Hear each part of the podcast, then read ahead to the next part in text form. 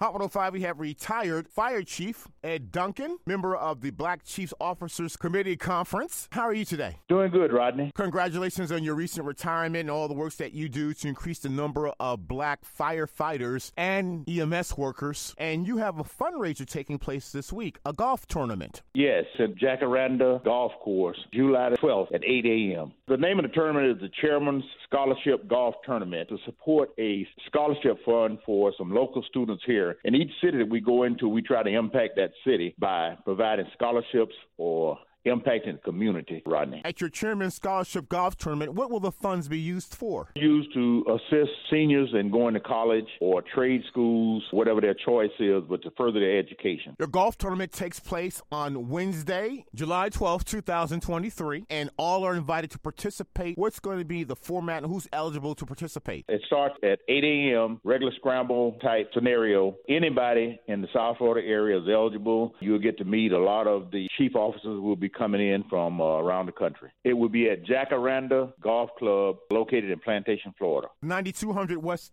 Broward Boulevard, a very nice course and facility. Is there a contact number for more information? Yeah, Rodney. There are two numbers. Contact myself, Edward Duncan, at 954 383 4245.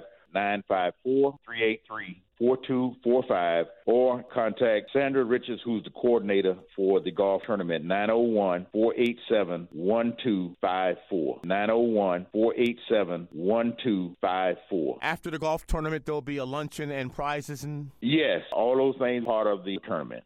Uh, one of the things that the BCOC does is try to impact communities and provide opportunities for minorities to understand what the fire service is all about. This is one of the ways that we do is by trying to provide incentive for young people to get their education, get themselves in a position to be chief officers in the fire service. The beauty of your golf tournament is that you'll have a number of black fire chiefs from around the country participate. Correct. About two or three years ago, 28% of the major metropolitan cities in the United States had black fire chiefs that actually ran their departments. Quite an accomplishment, and I hope it continues to grow. And again, what day is this tournament? The tournament is July the 12th, Wednesday coming. It begins at 8 a.m. Just look forward to see many people come out as possible. It's first come, first serve. Try to get out as early as possible. Let us know that you want to participate. And thank you for your years of service in promoting black participation in the Fire Services and EMS from the Black Chief Officers Committee. Chairman Scholarship Golf Tournament on Wednesday. We're speaking to retired Fire Captain Ed Duncan. Thank you so much. Rodney, I appreciate you. Thank you.